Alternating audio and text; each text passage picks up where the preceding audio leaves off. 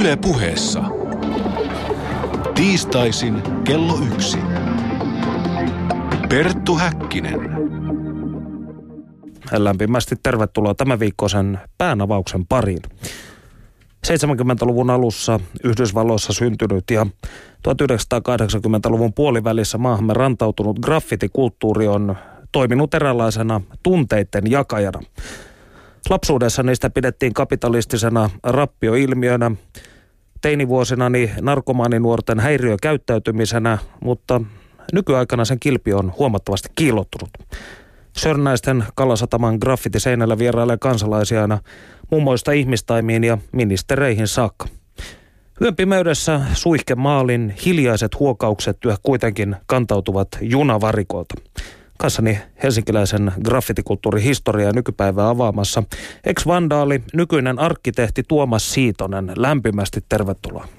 Lähdetään aivan perusasioista liikenteeseen. Miten graffiti tuli sinun elämääsi? Näin u- uskonnollista metaforaa käyttääkseni. No ei, ei, ei, ei ihan ilmestyksen lailla, mutta, mutta aika samalla tavalla kuin monien muiden 70-luvun alun ja puolen välin paikkeilla syntyneiden elämään. Eli, eli luokkatoverini isoveli oli saanut asiasta vihjaa ja kertoi siitä pikkuveljelleen ja pikku, pikkuveli toi tämän villityksen meidän luokalle.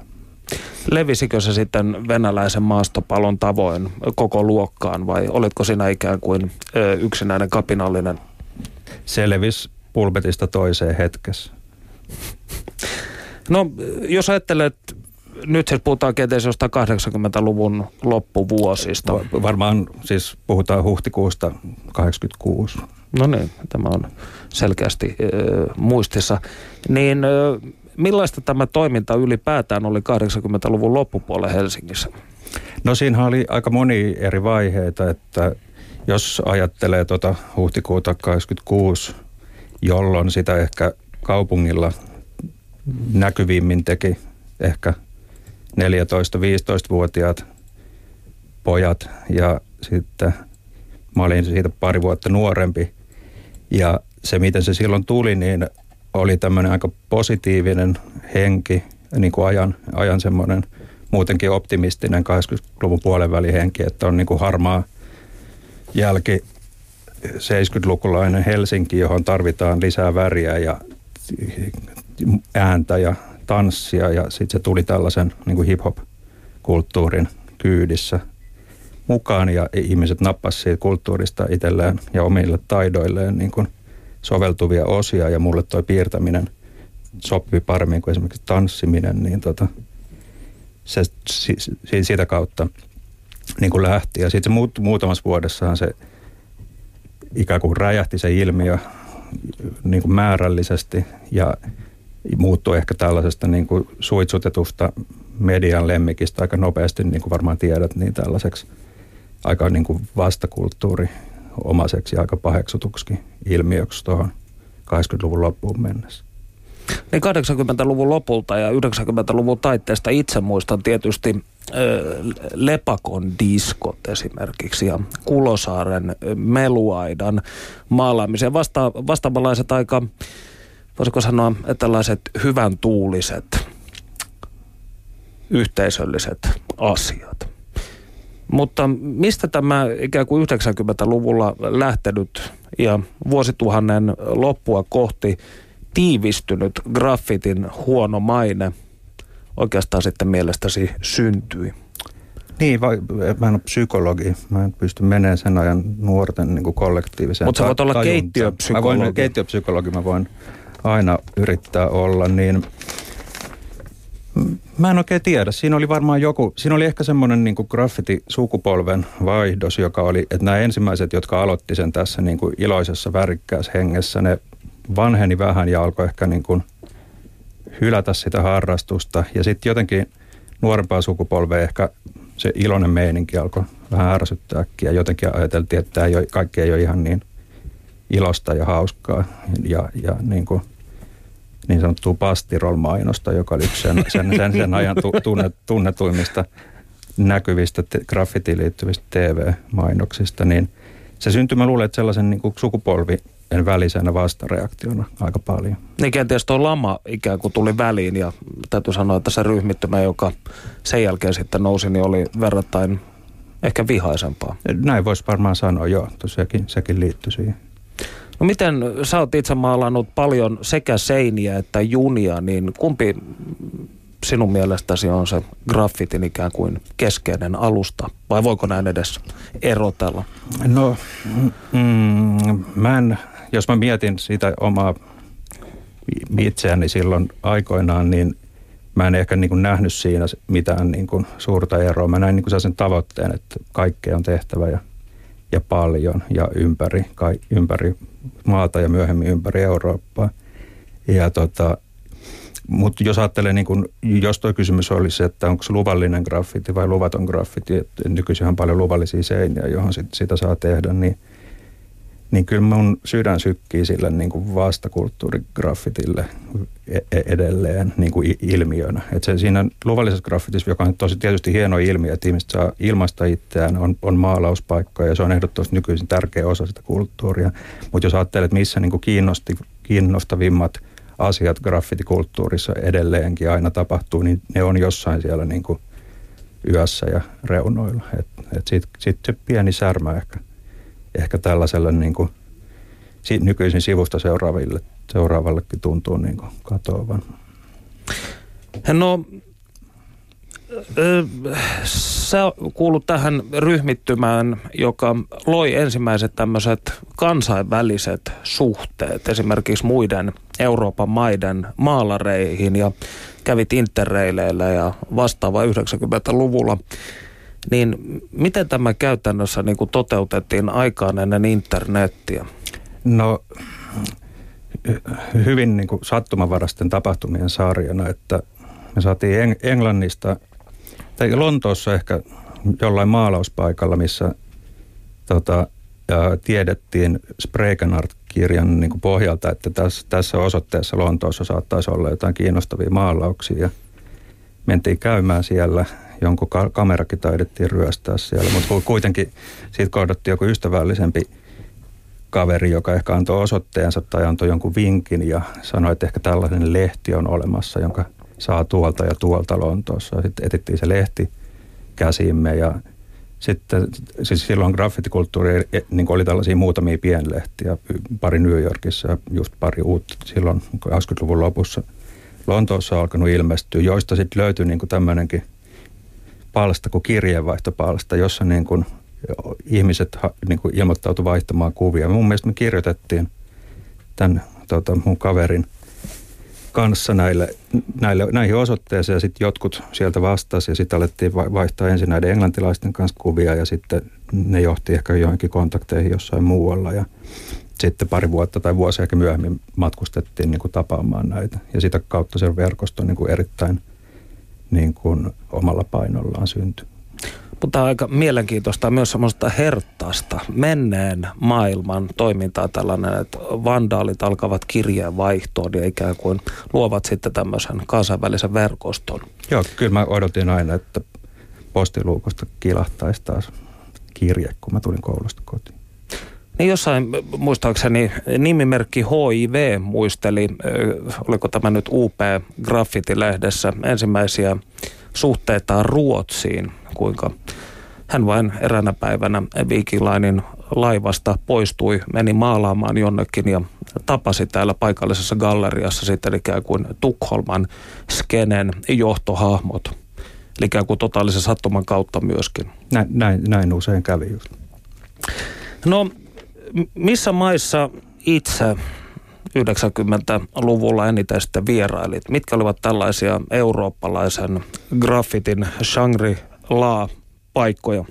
No jos ajattelee sitä niin graffitityyliä, jotka silloin viehätti, niin sitten Englannista edettiin aika nopeasti. No, Englanti ja Ranska, tämä vähän liittyy mihin tahansa historiaan, mutta Englanti ja Ranska oli jonkunlaiset edelläkävijät silloin. Mutta sitten me aika nopeasti, niin kuin sanot, nyt ollaan ehkä joskus vuoden niin kuin 91 paikkeilla, niin tuntui, että jotenkin tämmöinen niin tanskalainen, hollantilainen tyyli jotenkin mulle itselleni niin kuin visuaalisesti oli, oli puhuttelevampaa ja ehkä myös Vapaa niin, ote niin Jotenkin ren, rennompi, mm. rennompi ote. Ja myös ne tyypit ehkä oli, oli sen tyyppisiä, että aika paljon mä sitten niin kuin Tanskassa, Saksassa, Hollannissa, noissa maissa pyörin. Ja sitten pitää muistaa, että näihin niin kuin siitä etelään, että Espanjaan, Italiaan, Portugaliin, niin mä en ihan tiedä syytä, mutta sinnehän tämä niin tämän tyyppinen graffiti syntyi vasta niin 90-luvun puolivälin jälkeen. Mm. Ne, oli, ne oli sellaisia paikkoja, että varmaan niissä mentiin käymään, mutta siellä ei ollut sitä omaa kulttuuria. Että se painopiste vähän vaihteli. Ja Amsterdam oli semmoinen niin kuin skenen keskus joskus 90-luvun alussa. Niin se on kyllä mielenkiintoista, kun yhäkin vaikka katsoo näitä 90-luvun tyylejä, esimerkiksi Tanskaa ja Hollantia verrattuna vaikka Saksaan, jonka järjestelmällisen tarkkaa tyyliähän on kuvattu preussilaiseksi risukasaksi, niin, niin jostain syystä tällaisia hyvin erilaisia esteettisiä painotuksia näiden maiden välillä sitten on. Ja, jos väittäisin näin, että Suomi on kenties saanut eniten vaikutteita juuri akselilta Ruotsi, Tanska ja Hollanti, niin olenko verrattain oikeassa? Olet mun mielestä ainakin silloin sen ajan tilanteeseen. Ja varmaan se jatkuu vieläkin, niin kuin, että, että jo, joku, joku niiden maiden niin kuin vedessä on, mikä tekee suomalaisille siitä mielenkiintoista. No hollantilaiset ja suomalaiset ovat käsittääkseni geneettisesti verrattain lähe, lähellä toisiaan. No mitä sitten, joudutko sinä näiden edesottamustasi takia ongelmiin virkavalan kanssa? No ongelmiin, siis me jouduimme vastuuseen teoistani kyllä, koska oli hidas juoksemaan joskus. ja tota, ihan normaalisti ne käsiteltiin ja ei, ei, ei siinä. Siis tietysti virka, virkavalta toi mut kerran kotiin ja sanoi, että no muun muassa sanottiin, nämä on mun mielestä aina vähän vaarallisia tällaiset veteraanit muistelee tarinat tässäkin kulttuurissa, mutta tota, mua kutsuttiin muun muassa kilteimmäksi pojaksi, joka on koskaan viettänyt yön Pengerkadun putkassa. Muistan, muistan poliisin sanoneen näin. Ja tota, poliisi toi kotiin ja sanoi, että routa porsaan kotiin ajaa, tämä oli talviyönä ja jos ei routa, niin poliisi. Ja tällaisia. No miten sitten sun niin kuin vanhempasi otti, otti tämä asia, että olivatko he kannustavia vai katsoivatko he, että tässä piilee jonkunnäköinen tuhon siemen?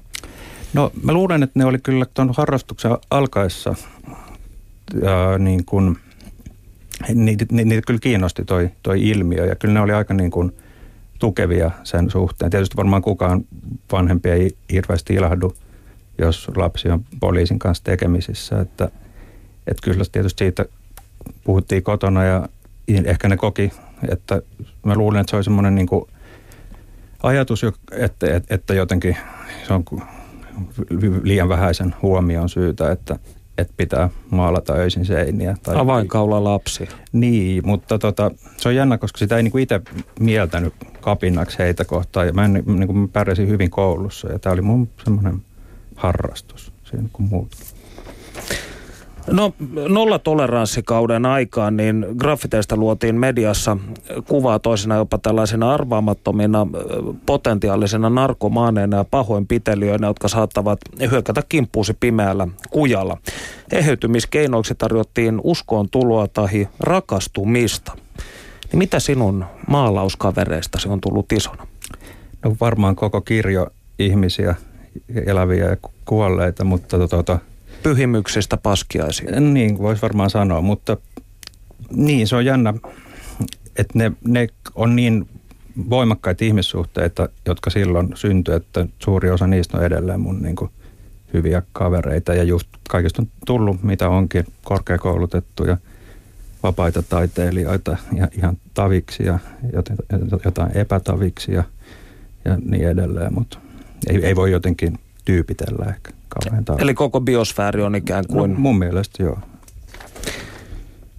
No, äh, tässä saimme kysymyksen studioon ja olisi mielenkiintoista äh, saada sinun vastauksesi tähän, Tuomas. Äh, täällä kysytään, kuka on Suomen Banksy? Toisaalta sanoen, kuka on suom- äh, arvostetun suomalainen graffititaiteilija? Tai ehkä Banksy on enemmänkin katutaiteilija, mutta ei nyt käydä halkomaan hiuksia tässä.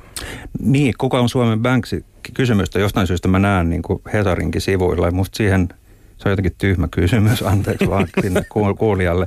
Ja siihen ei ole vastausta, koska se tavallaan niin kuin mitä Banksy tekee, Tarkoittaako tuo kysymys sitä, että kuka on yhtä kuuluisa kuin Banksy? Ei vai? tässä lähinnä siis kysytään, että kuka on arvostetuin suomalainen graffititaiteilija. Mä kävin itse siis tässä vain niin kuin halkomaan hiusta tämän katutaide, graffititaide keskustelun tai oikeastaan niin määritellyn välillä. Niin, no siis katutaidehan on tämmöinen muutaman tai alle kymmenen vuotta vanha ilmiö, joka on paljolti syntynyt siitä, että tämän perinteisen graffitin niin kuin tekijöiden keskuudessa niin kuin monet ajattelivat, että tämä ei kommunikoi muille kuin graffititaiteilijoille. Syntyi tämmöinen ikään kuin suuremmalle yleisölle kommunikoiva, sisällöllisesti ehkä niin kuin monipuolisempi niin kuin koko urbaanin taiteen muoto. Ja just sen piiristä tulee tietysti esimerkiksi Banksy, jolla oli myös tämmöinen niin kuin ikään kuin klassinen graffititausta. Ja, ja, ja Suomessa ei mun mielestä sillä saralla ole, on, on tietysti paljon tekijöitä. Mun mielestä ei ole hirveän omaperäisiä tekijöitä, että esimerkiksi Banksin vaikutus on niin valtava, että mm. sitä, sitä niin kuin sen ko- halpoja kopioita tai niin kuin kauhean vähän tylsiä kopioita näke, näkee paljon. Sitten on tällaista niin kuin paikkasidonnaista urbania taidetta, jos jotenkin kommuni- kom- kommentoidaan sitä paikkaa, johon, johon se on tehty. Mutta sitten jos ajat, jo, jonka piirissä on myös mielenkiintoisia ilmiöitä ja tekijöitä. Mutta sitten jos ajattelee tällaista niin kuin klassista graffitia, niin voi ajatella, että esimerkiksi, no tämä on aika niin kuin, ö, ikään kuin oikea vastaus tällä hetkellä tähän kysymykseen, mutta vaikka Eggs esimerkiksi, joka on niin kuin ihan hirveän kuuluisa ikään kuin, niin kuin taiteilija. Mulla, niin kuin jos ajattelee vaikka vertaa johonkin toiseen taiteen saraan, niin e- e- esiintyi jossain listoilla 20 kuuluisimman graffititaiteilijan joukosta maailmassa. Graffitin harrastajia on siis niin kuin miljoonia. miljoonia. Että se on niin kuin suuri saavutus. Hmm. Eli tässä siis vastaus äh, huutolaatikossa esitettyyn kysymykseen. Jos tosiaan haluatte tietää mitä tahansa graffitista, niin ainakin kannattaa kysyä. Ja, ja nämä kysymykset voi laittaa osoitteeseen huutolaatikon yle.fi kautta puhe. Ja tässä vaiheessa kuulemme hivenen nykypäivän asiaa, nimittäin varikolla kriippaavan nuoren vandaalin analyysiä Helsingin junamaalauskulttuurista. Syksyllä 2014 Panu Hietaneva haastattelee. Osallistu lähetykseen Shoutboxissa.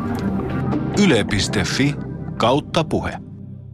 Tänään me olemme keskustelleet graffiteista keski-ikäisten miesten voimin, mutta nyt on aika päästä ääneen nuorempi sukupolvi.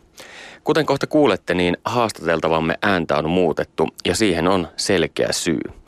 Tämä nuori mies, parikymppinen Jani, maalaa nimittäin junia, eli tekee sitä, mistä graffiteissa on alun perin kyse. Oikein hyvää päivää, Jani. Mitä kuuluu? Silkkaa hyvää, että eipä tässä ihmeempää. Tällä hetkellä ihan ok ja mitään mainittavaa. Me olemme tällä hetkellä Helsingin kalasatamassa ja tuossa vieressä on satoja metrejä laillista graffitiaitaa. Kuinka sinä suhtaudut laillisen graffitiin? Maalaatko sitä itse? Joo, kyllä mä koitan aina silloin tällä intoa riittää. Nyt on ollut viime aikoina vähän hiljaisempaa sen suhteen. Että ehkä haluaisin siitä kiinnostua vähän enemmän, mutta tota, mutta mikä siinä on ihan ok. Kiva ajan vietettä siinä, missä laittomatkin. Niin, mikä se voisi olla se syy, miksi nämä lailliset eivät kiinnosta? Mä en oikein tiedä tavallaan, että sitten sit niistä laittomista saa tavallaan niin paljon enemmän irti, että sitten periaatteessa kun teet sen laittoman, niin sitten kihnuttaa joku kolme tuntia siinä ja sitten kun se on valmis, niin sitten se periaatteessa on siinä ja sitten menee pari-kolme päivää, niin joku tulee jyrää päälle ja sitten, sitten sitä välttämättä oikeastaan kukaan edes näkään. Sitten tavallaan paljon kivempi tehdä sitten, sitten vähän enemmän ehkä vauhdilla ja sitten mennä aamulla katsoksi, niin kuin periaatteessa on liikenteessä ja herättää ehkä vähän enemmän huomiokin. Eli laittomassa graffitissa kiinnostaa tämä prosessi kokonaisuudessaan. No joo, ja on siinä puolikin paljon enemmän, että se on niin paljon moniulotteisempaa, että tavallaan se päiväri homma, niin siinä oikeastaan kun se itse maalaaminen, ja sekin voi olla aika helvetin tylsää. Sitten jos se ei mitään niin kuin ideaa valmiiksi, ei ole jaksanut luonnostella tai ei ole mitään hyviä sävyjä tai mitään, sitten tavallaan itse asiassa erittäin tylsää. Mutta sitten jos siinäkin joku prokkista jaksanut luonnostella paljon jotain ja ja, ja niin sitten sekin voi olla tavallaan niin kivaa, mutta ei se niin moniulotteista hommaa kyllä ole. Että. Mikä siinä junien maalaamisessa sinua erityisesti kiehtoo? Hmm, se on aika monikin juttu, että kyllä se suht monipuolista touhua kuitenkin on, että, tota, että se on tavallaan, no lähtökohtaisesti varmaan sitten se itse peintaaminen siinä junalla, mutta se on tavallaan aika pieni osa sitä hommaa. että varsinkin Suomessa niin sitä joutuu suunnittelemaan aika pitkään sitä hommaa ja sitten kaikki se projektin valmistelu ja sitten jälkeenpäin valokuvaaminen ja kyllä niin kuin aika pitkälti sitten, että jos yöllä käy tekee, niin ja aamulla käy kuvaa, niin on sitten niin kuin tavallaan koko vuorokauden kestäviä projekteja ja semmoisia niin kuin pitempi jaksosta puuhaa. Niin. Mitä tuo valmisteluvaihe pitää sisällään? No kyllä nyt tavallaan pitää ensinnäkin tietää, että miten sitten ne tota, rungot liikkuu ja kauan ne mahdollisesti pysyy siinä paikallaan ja kauan siinä pystyy tekemään ja, ja, ja sitten tota, mahdollisesti sitten jos tulee joku tilanne, että mitä kautta lähtee pois ja mitä kautta siihen pääsee helpoiten siihen rungolle ja sitten kun se lähtee liikenteeseen, niin mistä saa helpoiten fotot, että mistä saa kuvattua ja onko mahdollisesti pimeätä se rullaa, että joutuu taas salamalla ja asemalta tai ei asemalta ja kyllä siinä on aina kaiken näköistä mahdollisesti joutuu jotain aitaa, aitaa tota avaamaan tai sitten jossain härskimysjutuissa joutuu ehkä mahdollisesti niin kuin murtamaan tai avaamaan tai muuta, että pääsee sitten meistä olemaan. Kyllä se kuuluu aika paljon kaiken näköistä. Sitten peittaaminen on aika pieni osa sitä hommaa, vaikka tavallaan sitten se on se itse juttu, minkä takia sen tekee. Mutta Kuinka sinä käytännössä selvität sen, miten junat liikkuvat ja kuinka pitkään ne seisovat tuolla ratapihoilla? Mm, kyllä se vaatii hommaa, että kyllä sitä tunti kaupalla käyttää aikaa sille viikoittaakin melkein, että katsoo, että miten noi liikkuu ja miten henkilökuntaa menee ja minkä tyyppisiä seisotuksia noi on. Että ei se oikeastaan kuin ahkeruudesta kiinni, vaan että toisinaan just jaksaa, että välillä kun kylmää ja sillä, talvella, niin sitten sit välillä olisi pitäisi mennä, mutta sitten ei vaan jaksa just mennä pykit tonne kattele kellonkaan niitä ajoituksia. Että sit ahkeruudesta kiinni niin kuin aika moni muukin juttu. Että. Eli käytännössä sinä pyrit luomaan jonkinlaisen listan siitä, että miten junat liikkuvat ja miten työntekijät liikkuvat. No, tavallaan joo, kaikki mahdolliset asiat ottaa huomioon, mitä siihen nyt sitten vaikuttaa. Että joo, kyllä se homma aikansa menee. Että varsinkin täälläkin, just kun metroverkkokin on niin pirun pieni, niin kyllä se niin kuin vaatii valmisteluja aikaa ja muuta se semmoista, että Suomalaiset graffitimaalarit ovat vuosien aikana joutuneet maksamaan suuriakin summia korvauksia, kun he ovat jääneet maalaamisesta kiinni. Mikä on sinun tilanteesi? Oletko jäänyt kiinni vai oletko selvinnyt läheltä piti tilanteella? Joo, mä jään sille, on jäänyt säppiin, mutta siitäkin oikeastaan jo aikaa, että tavallaan ollut niin nuori silloin, että ei se mitään sen, sen suurempaa ollut. Totta kai korvauksia tullut siitäkin, mutta aika niin kuin hyvin selvinnyt. Että sitten lähellä semmoisia tavallaan, että mikä nyt lasketaan läheltä piti tilanteeksi, mutta kyllä sitä aina silloin tällä tupisi jättää keskeä tolleen, mutta nekin sitten on tosi, tosiasiassa aika kaukan siitä kiinni jäämisestä, että, että joutuu vaan tavallaan lähteä äkkiä menee. Että se varsinaisen juoksukisoon nyt tulee aika harvoin, että, että harvemmin. Kuinka sinä suojelet itseäsi siltä, etteivät poliisit ja vartijat saa sinua kiinni? Uskallatko esimerkiksi keskustella puhelimessa graffiteista avoimesti ystäviesi kanssa ja lähettää sähköpostia asioiden tiimoilta? No enpä juuri tavallaan, se on niin helppo olla höpöttämät puhelimessa silleen hirveästi, että ei se hirveästi vaadi vaivaa, ettei siinä niin selittele mitään, vaikka erittäin epätodennäköistä se nyt on, että se kovin vaarallista on, että siinä puhelimeen mitään puhuisi, mutta mutta joo, kyllä sitä koittaa vältellä kaikkea tuommoista turhaa, että niin helpompi se on kasvatusta jutella, että helpommin menee niin. Tietävätkö sinun lähipiirissäsi kaikki ihmiset tästä junien maalausharrastuksesta?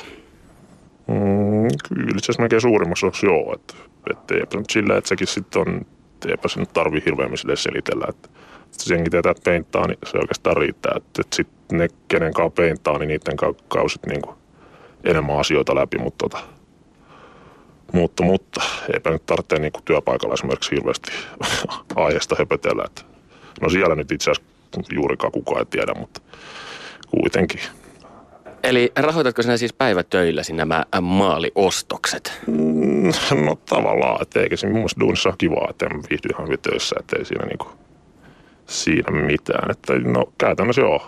Et sieltä mä niinku tuloni saan ja sitten ne mitä rahat, mitä mä käytän niinku penttiin ja kaikkeen muuhunkin, niin töistähän se tulee. Että, että kyllä vain. Onko sinulla useita ystäviä, jotka harrastavat tätä samaa hommaa kanssasi? Kyllä, niitä tulee itse asiassa koko ajan enemmän enemmän. Et aluksi aloitti vähän parin kaverin kanssa ja sitten nyt oli yhtäkkiä enemmän. Ja nyt varmaan tällä hetkellä yli 50 prosenttia, niin kuin 50 prosenttia kaveripiiristä koostuu sille maalaista. Että 50 prosenttia tekee jotain muuta ja näin poispäin. Että kyllä niitä koko ajan tutustuu enemmän, enemmän jengiä. Suomen sisällä ja sitten ulkomailla ja näin poispäin. Että kasvamaan päin joo. Missä päin sinä käyt ulkomailla maalaamassa? No nyt ei ole vielä kerännyt ihan hirveästi reissaa. Sitä mukaan kun rahaa, niin sitten milloin mihinkin. Et sen verran nuori vielä, ettei juuri kerännyt käymään oikeastaan juuri missään. Mutta koittaa aina kun ylimääräistä tulee, niin sitten rahtilanteen mukaan, että mihin nyt sitten pääsee ja milloin mitäkin, että haluaisi koittaa jotain vaikeampaa vai helpompaa vai näin poispäin. Että. Perttu Häkkinen. Millaisia kolhuja on tullut rynniessä tuolla ratapihoilla? Mm, pieni nyt aina silloin. On itse nyt on suht ketterä kuitenkin, että yleensä on kaverit, ketkä siitä sillä, että repee jotain vaatteita tai muita, mutta sitten välillä nyt tulee jotain pientä ja käteen jostain aidasta, pikku naarmu. Ne nyt on tavallaan aika sama, että, mutta eipä nyt mitään isoja vahinkoja itsellekään oikeastaan mitään. Pikku ruhjet. Tässä ohjelmassa tosiaan keski-ikäiset miehet ovat keskustelleet graffitien maalaamisesta, mutta kuinka paljon tuolla ratapihoilla pyörii sinun ikäluokkaasi tuollaisia parikymppisiä nuoria miehiä? Mm, no kyllä se on niin selkeä vähemmistö ainakin, että kyllä enemmän jengi kiinnostaa tehdä muita tavalla, että porukkaa kiinnostaa penttää junia kyllä aika moniakin, mutta sitten että harva siihen jaksaa välttämättä lähteä, tai sitten kun lähtee, niin se on just pari kolme vuodessa, että eipä sitten juuri sen enempää. Että, et, et, mutta kyllä niitäkin on sitten just vähän vaikea sanoa, että paljon niitä on ollut aikaisemmin, että, että onko se sitten ollut enemmistö joskus ennen, että enemmistö on tehnyt junia ja loput vähemmistöstä jotain muuta, mutta en tiedä. Mutta joo, kai se on vissi aina ollut sitten pieni vähemmistö, ketkä niitä tavallaan tekee. Mutta. Eli voiko tästä vetää sen johtopäätöksen, että osa harrastajista on sen verran laiskoja, että he tyytyvät maalaamaan niin sanotusti laillista graffitia ja sitten ihmiset, jotka suhtautuvat asian intohimoisemmin, jaksavat mennä sinne junien kylkiä maalaamaan? Mm, tavallaan joo, ja kyllä sitten tietysti jutuista sit just vaatii jonkun verran, että, että sitten että jengi jaksaisi lähteä, että se on niin paljon helpompi mennä just johonkin johonkin tavallaan mestalle, mikä sitten ei niin valmistelu juurikaan vaadi, tai sitten just tuohon Suvilan seinälle vaan niin raahatu keskellä päivää penttaa, tai sitten joku radan varsi, mihin voi tavallaan vaan mennä silleen, että kyllä siinä on se oma hommansa, että eikä tämä nyt Suomessakaan turha helppoa kyllä ole, että, että, että en sinänsä ihmettele, että jengi ei välttämättä jaksa lähteä siihen mukaan, mutta Onko sulla näkemystä siitä, että onko Suomi erityisen vaikea maa, jos puhumme junien maalaamisesta? Mm, no mä oon tavallaan reissannut vielä niin vähän, että mulla ei ehkä siis niinku ihan tarkkaa kokemusta siitä ole. Sekin vähän vaihtelee, että sitten jotkut maat, mitkä on ollut helppoa joskus, niin sitten nyt taas tänä päivänä niissä on vähän vaikeampaa ja vaikeampaa tilanne muuttuu koko ajan sitten. Ja tota, kyllä Suomella on sellainen maine, että kyllä tämä niinku, ei tämä niinku helpommasta päästä ole. Että kyllä niinku hankala maa maine tavallaan on, mutta tota, tilanne elää koko ajan. Että kyllä sitten muuttuu, että muissakin maissa, että välillä on helpompaa, välillä vähän vaikeampaa. Että. Me olemme puhuneet tässä junista, mutta maalatko sinä myös metroja? Mm, kyllä niitä jengi maalaa, että en mä, niin kyllä nyt porukka maalaa, että en mä toinen sanoa. Onko metron maalaaminen vaikeampaa kuin junan maalaaminen? No onhan se, että se on törkeästi töykeämpää. Siinä on mahikset niin väissä, että siinä joutuu soveltaa vähän. Se alkaa helposti olla sitten jo aika paljon muutakin kuin pelkkää peittaamista. Että et, sitten se alkaa olla tavallaan vähän kyseenalaista välillä, että siinä saa olla enemmän melkein sitten murtovarkaana tai siis sillä kun sitten peittajana, että siinä joutuu kikkailemaan niin paljon, että mutta tavallaan sitten, niin, siinä on niin paljon enemmän hommaa, siinä pitää olla oikeasti röyhkeämpi, että siihen sitten harva jaksaa lähteä, että et, et, röyhkeämpää puha se ainakin Eli onko tämä jollain tavoin graffitimaalauksen kuninkuusluokka, johon kykenee vain kaikkein parhaimmat tekijät? en mä tiedä parhaimmat, mutta röyhkeämmät ainakin, että, että kyllä se vaatii, että pitää olla vähän häijympi, jos lähtee tekemään. Kerrotko hieman, millä tavalla häijympi? No onhan on perkele pieni linja, että ei tässä niin mahiksi hirveästi ole, että se ei ole oikeastaan mahdollista, että se seisoo jossain yöllä pellon reunassa kiltisti hiivit siihen peintaan, että lähdet menee, että kyllä nämä kiltit niin aika hyvin on jemmattu ja vartioitu ja muuta, että, että, että kyllä saa tehdä hommaa, että pääsee edes kyljelle. Eli siinä joutuu pelaamaan tämmöistä kissa- ja hiirileikkiä vartioiden kanssa vielä ihan eri tavalla. Tavallaan, ja kyllä saa sitten olla niin kuin aika taktikoidakin aika paljon enemmän, että niin kuin paljon suunnitelmallisempaa ja sitten pitää olla aikatauluista aika perillä, kun se on aika minuutti, minuuttipeliä, että se niin kuin, tai niin, mutta joo, kyllä. Ennen kuin päästämme sinut jatkamaan maalausharrastusta ja lopetamme haastattelun, niin loppuun vielä yksi kysymys. Minkä junamallin kyljessä piisi näyttää kaikkein kauneimmalta? No, vanha metro. Vanha oranssi Helsingin metro, ymmärsinkö oikein? Joo, kyllä vain. Ja näin meille kertoi taideharrastuksestaan parikymppinen Jani. Kiitokset Panu Hietanevalle haastattelusta. Studiossa helsinkiläisen graffitikulttuurihistoriaa nykypäivää analysoimassa arkkitehti Tuomas Siitonen ja minä Perttu Häkkinen. Kysymyksiä voi esittää lärveisiä lähettää osoitteessa www.yle.fi kautta puhe. Ja täällä tuli erinomainen kysymys huutolaatikkoon. Jokin aika sitten oli tällainen tapaus, jossa mies oli maalannut vai muista oliko puhdistanut ö, katutaiteilija Banksin työn ja hän joutuu maksamaan sakkoja. Niin tällä kysytään, että pitäisikö viranomaisten museoida tai suojella jotkut tietyt graffitit Helsingissäkin? No toi varmaan liittyy vähän tuohon, mihin tämä äskeinen haastateltavakin tota, keskittyi, eli niin kuin muiden omistamien esineiden maalaamiseen luvattomasti ja siihen, kuka ne pinnat omistaa ja kuka niihin alun perin on niin kuin maalauksen toivonut. Ja varmaan nämä niin kuin Banksin kanvaaseiksi niin kuin altistuneiden kiinteistöjen omistajat ei alun perin ehkä ilahtunut näistä, mutta sitten nähdessään töiden arvon nousevan, niin on sitten niin kuin ikään kuin suojellut, suojellut heille ikään kuin ilmaiseksi annetut heidän omistuksensa lahjoitetut taideteokset, niin tota, mä oon itse ollut siis noissa tilaustöissä, esimerkiksi toi iso kaupungin kädenojennus 1990-luvun alussa tämä Kulosaaren melumuurin maalaaminen, joka sitten ehti olla siinä seitsemän vuotta ja sitten maalattiin valkoiseksi, niin kyllä niin kuin jutuista tai niin kuin kommenteista päätellä se on, niin kuin, se on ollut aika monelle sellainen niin kuin osa sellaista niin kuin lapsuuden maisemaa ja omaa niin kuin muisti, kaupunkimuistimaisemaa, että en tiedä, että onko sen sellaista niin kuin palauttaminen, niin kuin, ehkä se voisi olla joskus paikallaan.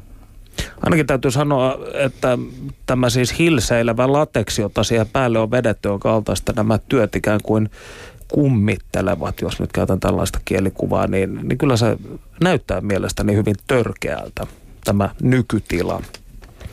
Eli kenties jonkinnäköistä restaurointia soisi suunniteltavan.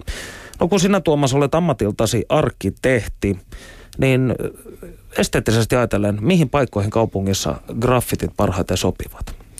Nyt saat täysin käyttää tällaista subjektiivista tulkintaa. Mm, no va- vanha niin kun, klassinen vastaus tähän kysymykseen on se, että ne ei sovi vanhoihin taloihin, mutta ne sopii uusiin taloihin. Ja tätä mun mielestä kaikki graffitimaalarit hoki aina kaikissa haastatteluissa aikoinaan. Nyt kun näkee niin kun, ympäristön aika paljon niin kun monisyisemmin, niin tota – Jotenkin mä niin kuin näen, että kaupunki koostuu tällaisista niin kuin erilaisista rytmeistä ja on tämmöinen pysyvien rakennusten niin kuin hidas rytmi, jonka, jossa muutokset vie niin kuin vuosikymmeniä. Sitten on niin kuin nopeampia rytmejä, jotkut pienemmät, pienemmät rakennukset, rakenteet, bussipysäkit ja sähkökaapit. Ja sitten on tämmöinen niin kuin nopeiden asioiden rytmi, maalaukset ja julisteet, jotka kertoo niin kuin tarrat, siitä, tarra, tarrat mm. mitä kaupungissa niin kuin tapahtuu koko ajan. Sitten jos ajattelet, että ne on vielä niin kuin nopeampia visuaalisia rytmejä, niin kuin ihmiset ja heidän niin kuin vaatetus kaduilla. Ja mun mielestä se kaupungin niin kuin, ää, niin kuin kokemus, kaupungissa olemisen kokemus syntyy näiden kaikkien niin kuin rytmien yhtäaikaisuudesta. Että jos ajatellaan, että olisi vain tämä hidas rytmi, niin kuinka jähmeältä semmoinen kaupunki niin kuin tuntuisi, jossa ei ole niin kuin mitään merkkejä mistään niin kuin elämästä. Et mun mielestä graffitit tol, noin nähtynä siellä niin kuin kaupungin humuskerroksessa niin kuin tulee ja menee. No, onko mitään paikkaa sinun mielestäsi, mihin graffitit eivät sovi? No on tietysti moniakin, mihin ne ei mun mielestä visuaalisesti sovi arkkitehtina, niin kuin ajatellen, että jos ajattelet, että joku, joku miettii viimeisen päälle jonkun talon tai tilan tai paikan, johon ei niin kuin ikään kuin toivota tuota maalausta, niin on se niin kuin oikea vastaus, että ei se siihen sovi. Mutta onko mitään sellaista niin kuin arkkityyppistä paikkaa? No tekona, er, no jos ajattelee vaikka edus, graffiti eduskuntatalossa, niin eihän se siihen visuaalisesti sovi, mutta se mitä se niin kuin symbolisena tekona tai niin kuin merkityksenä on, niin on sitten jossain ihan eri keskustelussa kuin, niin kuin sopiminen. Et jos, jos ajatellaan, että sopim, niin kuin, sopiminen sanana mun mielestä liittyy siihen, että ajatellaan ikään kuin, että että kaiken pitää muodostaa harmonisia kokonaisuuksia. Mä en itse ehkä koe, että kaupunki pitäisi olla paikka, jossa on harmonisia kokonaisuuksia, vaan ennemminkin niin kuin... Erilaisia tekstuureja. Niin, niin ristiriitoja. Jossain harmoniaa, jossain ei harmoniaa ja niin edelleen. No itse kun olet seurannut tätä suhtautumista graffiteihin, voisiko sanoa kummaltakin puolelta, ensin sieltä yön puolelta ja nyt sitten täältä päivän puolelta, niin miten julkinen suhtautuminen tai Helsingin kaupungin suhtautuminen graffititaiteeseen on muovautunut? No tähän pitäisi varmaan vastata joku kaupungin edustaja, mutta kyllä esimerkiksi tuo Kalasataman ja Suvilahden seinien osoittaminen graffitikäyttöön oli mun mielestä kaupungilta hy- hyvä teko ja niiden su- suosio osoitti sen, että hirveä paine oli se paikalle, missä toi niin kuin tarve voisi purkautua. Eli maalauspaikkoja kyllä tarvitaan siihen, että ihmisellä on niin kuin itseilmaisun tarve kaupungissa. Ja tota, niin siis jättömaathan on hirveän suosittuja niin. paikkoja niin. koska niissä voi tehdä vähän niin kuin sellaisia asioita, joita ei pysty tekemään perinteisen infrastruktuurin sisällä.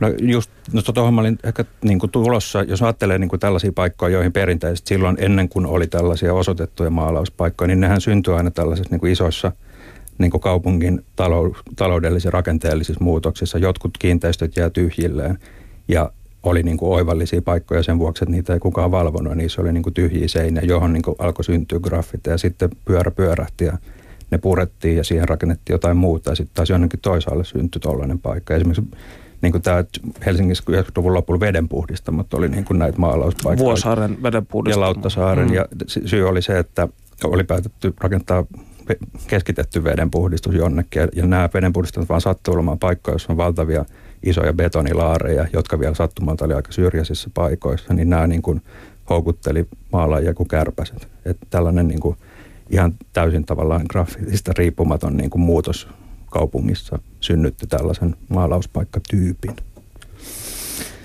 No tällä huutolaatikossa kysytään tällaista. Oletko arkkitehtinä suunnitellut joku rakennuksen seinää ja ajatellut sisimmässäsi, että toivottavasti joku maalaa No mm, en ei ole tarjoutunut tilaisuutta suunnitella sellaisiin paikkoihin rakennuksia, jos tuon voisi ottaa huomioon mielelläni suunnittelisin rakennuksen, jos ajateltaisiin, että tässä, tämä seinään tulevat maalaukset vaan niin kuin täydentäisi tätä rakennusta. Tässä mainittu graffititaiteilija Eggs on kyllä tehnyt yhden mun suunnittelevan talon pihalle ruohikko-graffitin, joka kasvaa aina kesäisin mättääksi, jossa lukee Eggs. Joo, joo. Eli tällaisen luomu-graffitin. Kyllä. No, jos sitten ajatellaan tätä graffiti, graffitin yöpuolta, näitä ammattikielellä sanottuja retkiä, eli naitteja, jolloin liikutaan yössä ja etsitään sopivia maalauskohteita, niin mitä nämä retket opettivat sinulle kaupunkisuunnittelusta ja kaupungin infrastruktuurista? No äh, hienoin paikkahan kaupungissa on Pasilan galleria, joka on tämmöinen 15 metriä korkea niin kuin katedraalimainen tila, joka oli... Radan pätkä. Radan pätkä, joka oli siis tehty, tehty Sörnäisten sataman, satamaraidetta varten Pasilan ratapihan viereen. Ja se oli tämmöinen niin kuin pyhinvaelluspaikka 80-luvun lopussa, jos, jossa niin kuin, kun siellä vietti tunnin pari ihailemassa niin kuin maalauksia, jotka oli niin käsittämättömän taitavasti tehty ja niin kuin vähän kuin olisi tosiaan nyt kun nämä kirkkovertauskuvat tästä lähtee niin kuin vuotamaan niin kuin, kuin, kuin olisi kerääntynyt katsomaan joidenkin tota, Michelangelon niin, niin, töitä. mestareiden töitä, niin siellä, siellä myös syntyi nämä verkostot, että tavattiin ihmisiä. Ka- kaikki vaellisi sinne lauantai, sunnuntai päivisin. Et, et, ja, ja, ja, ja mä, niin, et siinä oli niitä samoja piirteitä, että se oli tarpeeksi syrjässä. Mutta tavallaan se on aika semmoinen graffitipaikan hyvä ominaisuus, että se on syrjässä, mutta näkyvä jotenkin. Ja, tai, tai että se on yöllä syrjässä, mutta päivisin näkyvä. Tällaisia paikkoja ihmiset etsii, jotta niin työt näkyisi mahdollisimman monelle. Palataan vielä tähän jättömaa-asiaan, koska itse olen hyvin paljon nauttinut jättömailla pyörimisestä koko ikäni. Ja sitten tiedä, mistä se johtuu, mutta mielestäni on mukava esimerkiksi mennä jättömaalle mukanani kassi olutta ja pieni pallogrilli, istua siellä ja katsoa, kun aurinko laskee horisontin taakse ja nauttia tästä vapaasta elämästä. Niin onko, onko Helsingissä tämä tietyllä tavalla, että jättömaiden arvo aletaan vasta nyt ymmärtää? Siis todella. Eh, ehkä aletaan ymmärtää, jos ajattelee vaikka kalastamaan ja sen niin kuin, saamaa huomiota ja niin kuin, hehkutusta, niin aletaan ehkä ymmärtää, että se on sen niin kuin, tilan, joka ei ole loppuun asti suunniteltu, jossa ö, eri piirteistä johtuen tulee sellainen olo, että täällä voi niin kuin, jotenkin hengittää vapaasti, niin sellaisten niin kuin merkitys hyvinvoinnille aletaan varmaan niin kuin, ja niin kuin sosiaaliselle kanssakäymiselle aletaan varmaan niin kuin nähdä. Tässä on asia, jota todella kaupungin isien, kuten vaikkapa kyläpäällikkö Pajusen, joka fun and functional ideologiaansa on tässä julistanut, niin kannattaisi ottaa huomioon. Ja tähän väliin... Jättömathan on sillä helppoja, mm. että niille, niitä ei tarvitse varsinaisesti tehdä, ne voi vain jättää, niin ne syntyy. Juuri näin, juuri näin, mutta se, että milloin ikään kuin annetaan tällaisen alueen olla, niin sekin jo vaatii tahtoa. Ja tähän väliin kuulemme kuvataiteilija Kim Somervuoren matkasta vandaalista nykytaiteilijaksi. Panu Hietaneva haastattelee. Osallistu lähetykseen Shoutboxissa. Yle.fi kautta puhe. Tässä ohjelmassa me olemme keskustelleet graffiteista ja siitä, kuinka yhteiskunnan ja ihmisten suhtautuminen graffititaiteeseen on muuttunut. Entinen kulttuuriministeri Paavo Arhimäki tunnetaan viehtymyksestään spray-kannuihin, mutta kotimaisen kulttuurin kentällä vaikuttaa tänä päivänä joukko taiteilijoita, joiden juuret ovat syvällä graffiteissa. Yksi sellainen on Kuvataideakatemiasta vuonna 2012 valmistunut Kim Somervuori, jonka teoksia on ollut esillä esimerkiksi Korjaamo-galleriassa Helsingissä ja Väinö Aaltosen taidemuseossa Turussa. Oikein hyvää päivää Kim Somervuori. Kuinka taiteilijan syksy on sujunut? Hyvin sujunut aika pitkälti maalatessa ja lapsen jalkapalloa katellessa. Nyt puhumme sinun työstäsi eli taiteesta ja aloitetaan tällaisella pienellä analyysillä. Kriitikko ja taidekuraattori Juha-Heikki Tihinen on joskus kirjoittanut, että graffitien ja korkeataiteen traditiot kohtaavat konkreettisesti sinun teoksissasi. Me emme tietenkään pääse Tihisen pään sisään ja saa täyttä selvyyttä siitä, että mitä hän tuolla analyysillaan tarkoittaa, mutta kuinka sinä itse näet taiteesi? Varmaan puhutaan tekniikoista tai elementeistä, mitä on nähtävissä, nähtävissä kaduilla. Itse koen ehkä eniten sen näkyvän niin asenteessa. Kuinka tämä graffititausta sitten näkyy tässä asenteessasi ja tavassasi tehdä taidetta? Varmaan se, että on lähtenyt tekemään taidetta niin kuin sillä taustallaan, eikä jonkun ehkä taiteen perusopintojen kautta, niin mä luulen, että sitä ei ole ehkä juu, opetettu sillä alusta alkaen, miten pitäisi tehdä, niin mä uskon, että sitä kautta voi löytää ihan kiinnostavia niin kuin, suuntia. Et esimerkkinä ehkä vahvimmin tulee Kuvataideakatemiassa ensimmäisellä vuosikurssilla niin perinteinen piirustuskurssi, niin opettaja tuli sanomaan, että ei ole kukaan aikaisemmin tehnyt kasvopiirustuksia rullatelalla. Et varmaan tota kautta siihen on saanut jotain tota, että kun ei ole mitään juurtuneita tapoja tai sellaisia opetettu, että on opiskellut vasta sen jälkeen sitten, että miten se ehkä kuuluisi tai miten se voisi tehdä. Eli voi ajatella, että jonkinlainen katujen muotokieli on edelleenkin läsnä töissäsi, vaikka et itse sitä ehkä niin hyvin hahmoitakaan enää. Joo, mä luulen, että se on just siitä, että se, ei, tota, se tulee sieltä ää, halusin tai en. Se näkyy vaan väkisin. Mikä oli ensimmäinen kohtaaminen graffitien kanssa? Milloin aloitit maalaamisen? Mm, vaikea sanoa milloin aloitin maalaamisen, mutta 86-87 rullalautailun myötä ja sitten tuli nämä Subway Art ja tämmöiset kirjat. Niin ehkä semmoista niinku skeittijengiä, ramppia, piirtelymeininkiä ja sitten 89 olin graffittikurssilla – Kerrotko hieman noista graffitivuosistasi? Kuinka aktiivinen maalari olit? 89 vuonna aloitit touhun. Se oli aluksi aika sellaista tota, sama kuin mennään vaikka pelaa joskus sulkapalloa, niin mentiin tekemään aika monta vuotta. Sitten siinä oli jossain välissä vähän aktiivisempia vuosia, jonnekin 90-luvun loppuun asti ja suht aktiivinen. Mikä tässä graffitissa sinua puhutteli? Oliko se nimenomaan pelkkä, pelkästään se visuaalinen puoli vai liittyykö siihen jotain muutakin?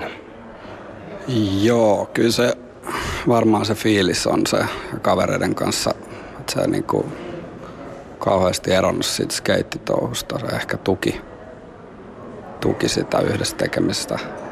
Ja sitten niinä niin sanottuina luvattomina vuosina, vaikka itse semmoisena niitä koekaan, niin ää, se jännitys mitä samanlaista voi kokea vaikka jalkapallossa. Olen joskus kuullut yhden vanhan koulukunnan graffitimaalarin sanovan, että hänen mielestään graffiti ei ole vain kuvataidetta, että se on enemmänkin performanssi. Että ensiksi suunnitellaan, hankitaan maalit, sen jälkeen ryömitään junakiskoja pitkin junapihalle.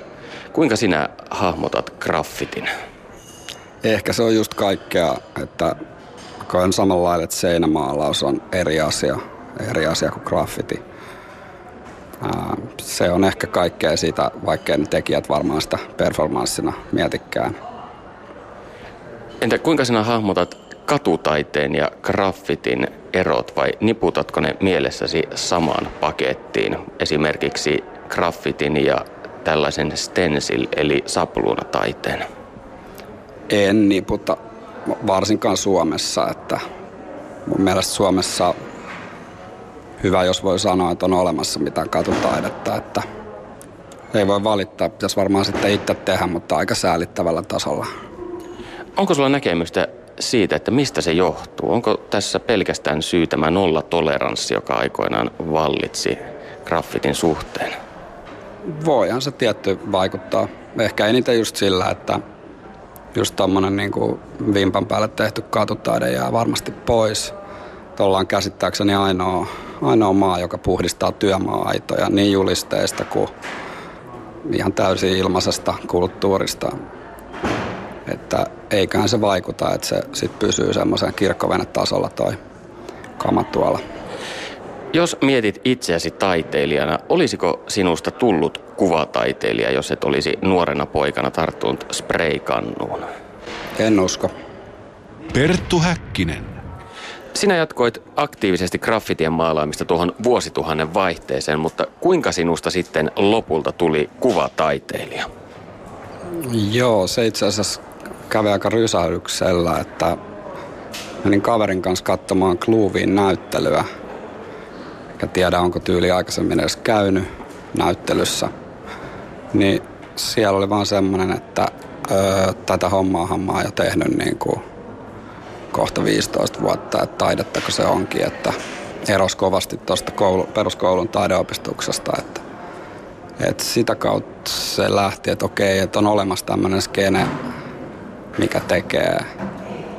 Ja sitä voi sanoa oikeastaan, että se niin kääntyi se sivu saman tien, että, että se oli siitä hetkestä eteenpäin se taide, mikä kiinnosti. Niin kuin.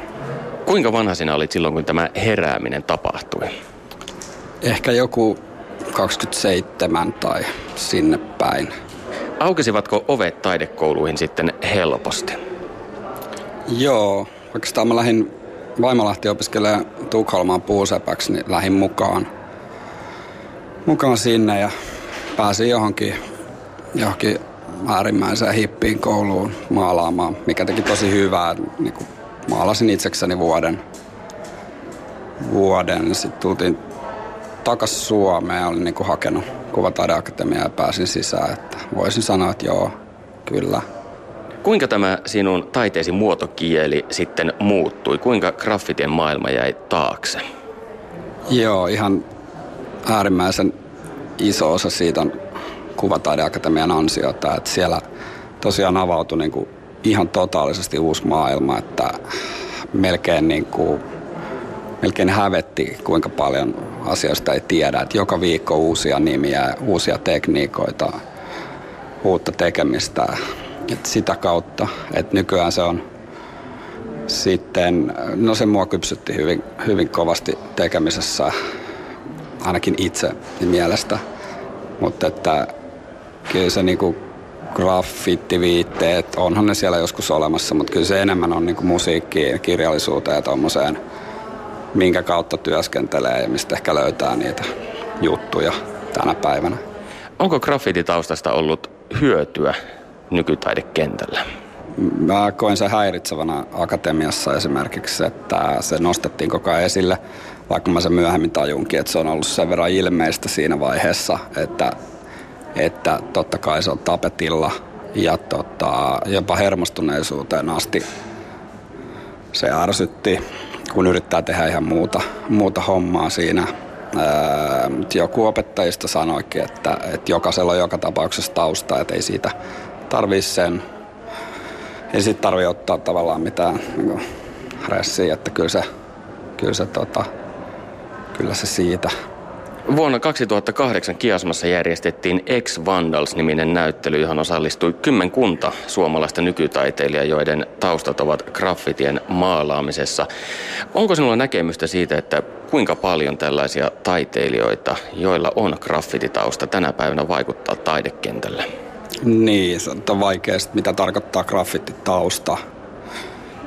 Että kyllä mä luulen, että se on suht yleistä. Itse tuntee useita – mutta just lähinnä, että mitä se tarkoittaa se graffititausta, että jos sä oot 70-luvulla syntynyt, niin kuin Arhimäkin taisi joskus sanoa, varsinkin miespuolinen henkilö, niin todennäköisesti olet jossain määrin niin ollut tekemisissä graffitin kanssa 80-luvulla, koska on niin kuin sopiva sijassa siihen, että se kiinnostaa. Onko näiden graffititaustaisten taiteilijoiden muotokielessä jotain yhtenäistä? Näetkö ja hahmotatko heidät jonkinlaisena yhtenäisenä koulukuntana tämän päivän taidekentällä? En kyllä. Että kyllähän se toisilla näkyy enemmän kuin toisilla, mutta on, on sitten sellaisiakin, mistä ei uskoisi ikinä, että on niin minkäänlaista taustaa. Että ei, kyllä se on aika yksilöllistä. Mikä on sinun näkemyksesi siitä, että voiko graffitia tuoda sellaisenaan taidegallerian vai onko sen paikka aina kadulla? Joo, siitä on, on muutama kyllä onnistunut tekemään sen kunnioitettavasti, että mutta yleensä ei. Mutta että esimerkiksi tällä hetkellä hyvinkin kovasti ollut esillä, niin X-niminen kaveri, ne on mun mielestä siirtänyt, tai se on tuonut siihen jonkun syyn tuoda sen galleriaan. Harvemmin, tai paljon näkee sellaista, että en ymmärrä minkä takia, minkä takia se sama graffitti, mikä voisi olla tuolla jossain oikeana graffittina, niin miksi se on siirretty vaikka rullalaudan pohjalle ja lyöty gallerian seinään, että en koe sen toimivan, mutta Joo, toiset onnistuu siinä, toiset ei. Ja suomalainen Eggs on mielestäsi onnistunut siinä hyvin? On onnistunut joo, että se on tuonut siihen niin kuin, on säilyttänyt, säilyttänyt siinä sitä graffiti-ajatusta ja kumminkin aivan eh, eri tekniikoilla ja fiiliksellä niin lähestynyt uudella tavalla omaa tekemistään. Ja näin viimeinen viisi minuuttinen graffiti-ohjelmaamme lähtee käyntiin. Tällä huutolaatikossa nimimerkki Trama lähettää lärveisiä ja respektiä Tuomakselle. Ja Otimme myös yhden hyvän kysymyksen täältä, koska äh, täällä kysytään sitä, että saako kuka tahansa, siis graffitihan on tällainen hyvin demokraattinen ilmaisumuoto. Kuka tahansa voi lähteä tekemään sitä omien ö, halujensa mukaan, mutta saavatko kaikki maalata? Eli jos on aivan sysipaska, niin saako silloin mennä maalata? No, jos ajattelee just näitä luvallisia seiniä, niin niiden ideahan on just se, että sinne saa kuka tahansa mennä maalaamaan ja harjoittelemaan vaikka mitä, mutta jos ajattelee, että saa kuka tahansa joka ei osaa soittaa saksofonia, niin soittaa sitä etutöölössä niin kuin lauantai-aamuisin, niin kyllä se saa, mutta se pyydetään hyvin nopeasti lopettamaan. Että tavallaan, että jos ajattelee melua ja niin kuin graffitia samanlaisena niin kuin ääni- ja visuaalisena saasteena, niin, niin tota, niitä voi ehkä verrata keskenään. Eli maalari on mielestäni vähän niin kuin katusoittaja. No mun mielestä maalari on paljoltikin niin kuin katusoittaja. No ovatko sitten, sanotaan näin, sinä olet ollut mukana muun muassa tässä Kalasataman graffitiseinäprojektissa, niin onko sinun mielestäsi ikään kuin nämä graffitin säännöt, tämä sääntöpaletti, niin onko se muuttunut viime vuosien aikana? No graffitillahan on, on perinteisesti sellainen aika niin kuin, graffitihan on aika semmoinen niin kuin jäykkä kulttuuri tietyllä tavalla, että palvotaan vanhaa ja mennen oli kaikki aina paremmin ja on sellaiset niin kuin tietyt kiveen hakatut tarinat, joita niin kuin pidetään pyhinä ja niin, niin edelleen, mutta tota, mutta yhdet hyvät säännöt oli ne, että ikään kuin huonomman tai paremman päälle ei saisi tehdä huonompaa ja ehkä se, että niin kuin tunnetumpi tekijä tai tuntemattomampi tekijä mieluummin ei tekisi tällaisen niin kuin arvostetumman tekijän päälle. Ja sitten tämä Kalasataman muiden laillisten seinien niin kuin, mm, toimintakulttuuri on niin kuin muuttanut tavallaan sen, että siinä jo kaikki tekee surutta toistensa päälle vaikka saman tien heti perään. Ja siellä toimitaan niin, kuin niin että se, se on ehkä katsojan kannalta niin kuin kurjaa siinä mielessä, että se taso tiettynä hetkenä ei välttämättä ole kauhean korkea, että sinne kannattaa niin kuin osua just silloin, kun kaikki on kukassaan, mutta sitten hetkeä myöhemmin niin osa on niin kuin voi olla lakastunut, lakastunut ja kurainen, niin tota, mutta se on mun mielestä myös osa tuota kulttuuria. Et se on mun mielestä, mua aina ihmetyttää se tässä koko toiminnassa, että ihmiset niin kuin, jos ihmiset tekee niin omilla maaleillaan, omilla rahoillaan taidetta, kalliita kuvia, jotka heti poistetaan niin, tai maalataan toisten toimesta yli. Et jos vertaa sitä vaikka Kalasataman seinään tuotettua kuvan määrää, jotain niin kuin kilometrikaupalla päällekkäin, vertaa siihen käytettyä niin kuin aikaa ja maalia niin kuin arvona jonkun julkisen taideteoksen hintaan, niin kuinka paljon kaupunki on saanut sillä seinällä ikään kuin visuaalisuutta. Ja mun mielestä muutenkin niin tuossa Shoutboxissa joku sivuus niin graffiti ja tällaisen, niin kuin, tai niin kuin, että tyhmää rikollista toimintaa, mutta jos vertaa sitä niin kuin vaikka muuhun rikollisuuteen Suomessa, niin jollain tavalla se on niin kuin erittäin hölmöä, koska siinä ei tavoitella mitään omaa taloudellista hyötyä, vaan siinä niin kuin vaan ilmastaa itseään. Siinä ei etsitä verotuksen porsaanreikiä, tehdä talousrikoksia ja niin kuin haeta sitä hyötyä. Että on se siinä mielessä niin kuin aika erikoislaatuinen ilmiö mun mielestä. No viimeinen kysymys. Kun puhumme tästä graffitiseinästä, niin onko graffitikulttuuri polarisoitunut sitten tällaisten aktiivisten junamaalareiden, eli hardcore-ihmisten ja sitten taas vaneriseinällä notkuvia kaljasieppojen ikään kuin välillä? No tälle vähän kauempaa, kun sitä tarkastelee nykyisin, niin näyttäisi siltä, että vähän onkin. Saattaa olla, että samalla henkilöllä on niin kuin molemmat persoonat – Saattaa, on, on tietysti tällaisia, jotka pyrkii tekemään paljon aikaa vieviä isoja ö, näyttäviä maalauksia, mutta pitää toisen jalan siellä niin kuin nopeasti sykkivässä yön rytmissä. Tämä on hyvä lopettaa. Lämmin kiitos Tuomas Siitonen. Kiitos, kiitos. Oikein hyvää loppuviikkoa ja ensi viikolla uudet kujat. Yle puheessa. Tiistaisin kello yksi. Perttu Häkkinen.